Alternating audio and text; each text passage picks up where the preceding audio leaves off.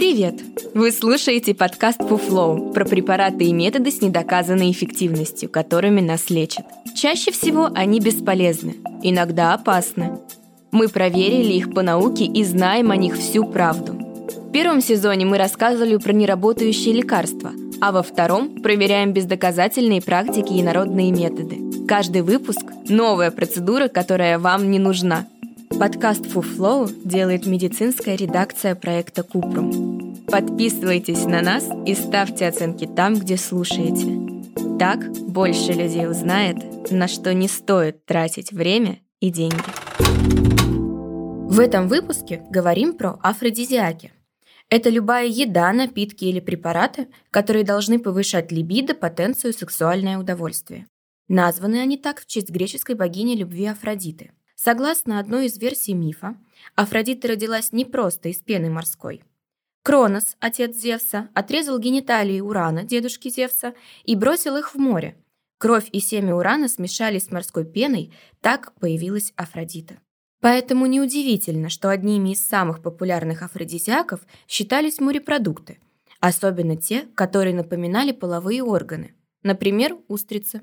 Чтобы усилить возбуждение, на протяжении веков в народной медицине разных культур использовали вещества растительного и животного происхождения. Среди них половые органы животных, рог носорога, дуриан, устрицы, острый перец, мед, шоколад, женьшень и корень мандрагоры. И это лишь малая часть.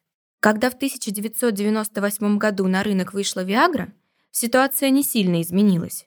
Люди все еще интересуются афродизиаками хотя доказательства их эффективности так и не появились. Как отмечает Управление по санитарному надзору за качеством пищевых продуктов и медикаментов США, любой безрецептурный препарат, который заявляют как афродизиак, не может быть признан безопасным и эффективным. Все потому, что нет исследований, которые доказывают, что афродизиаки работают и не вредят организму. Также считают и специалисты клиники Мэйо. Согласно обзору исследований за 2015 год, Прием афродизиаков дает либо незначительный эффект, либо вообще никакой. Авторы проанализировали 50 исследований, выбрали добавки, которые были изучены в ходе рандомизированных контрольных исследований, а также продукты с известным механизмом действия. Кроме того, в обзор была включена подборка популярных афродизиаков. Авторы посчитали, что это поможет врачам консультировать пациентов. В результате авторы пришли к выводу, что за небольшие показатели эффективности при приеме афродизиаков отвечает, скорее всего, эффект плацебо. А вот некоторых афродизиаков – безумного меда, шпанской мушки, йохимбина и жабы буфо – следует избегать, потому что риски от их использования перевешивают любую пользу. Так, безумный мед содержит ингредиенты из нектара и пыльцы растений рода рододендрон – греянотоксин – он приводит к сердечным расстройствам, обморокам, тошноте, головокружению и в редких случаях к смерти. Несмотря на это, спрос на безумный мед в качестве афродизиака не спадает. Только в Южную Корею за 2003-2004 годы было импортировано более 8 тысяч килограмм безумного меда из Непала. В 2005 году правительство запретило ввоз этого меда. Однако случаи отравления были зафиксированы и после запрета, потому что корейские путешественники незаконно ввозили безумный мед в страну. Йохимбин – кристаллическое алкалоидное вещество, которое получают из коры дерева йохимбе, веками использовали в Центральной Африке для восстановления потенции. Однако стимулирующий эффект проявлялся только при токсических дозах – также известно о двух смертях после интоксикации йохимбином. Жабы буфо для защиты от хищников выделяют токсин из кожи и околоушной железы. Этот токсин в виде вязкой белой жидкости состоит из химических веществ, среди которых буфотенин и другие буфодиенолиды, кардиоактивные стероиды. Они выступают в качестве активных ингредиентов так называемого индийского камня любви – спрессованного вещества, которое похоже на камень, и китайского препарата чансу. В период с 1993 по 1995 год по крайней мере шесть мужчин отравились и четверо умерли от сердечной недостаточности, которая была вызвана токсичными буфодиенолидами. После этого FDA запретила ввоз и продажу в США афродизиаков, которые назывались камень любви и чансу. Но препарат продолжают распространять нелегально. В 2003 году мужчина умер после приема неизвестного афродизиака, предположительно с жабьим токсином в составе. Шпанская мушка – это жук-нарывник, который вырабатывает секрет кантеридин в качестве защитного механизма при нападении, а также во время спаривания. Жука перемалывали в порошок и использовали в качестве стимулятора для домашнего скота. У людей при контакте с этим порошком появляются волдыри на коже, а попытки его проглотить крайне опасны.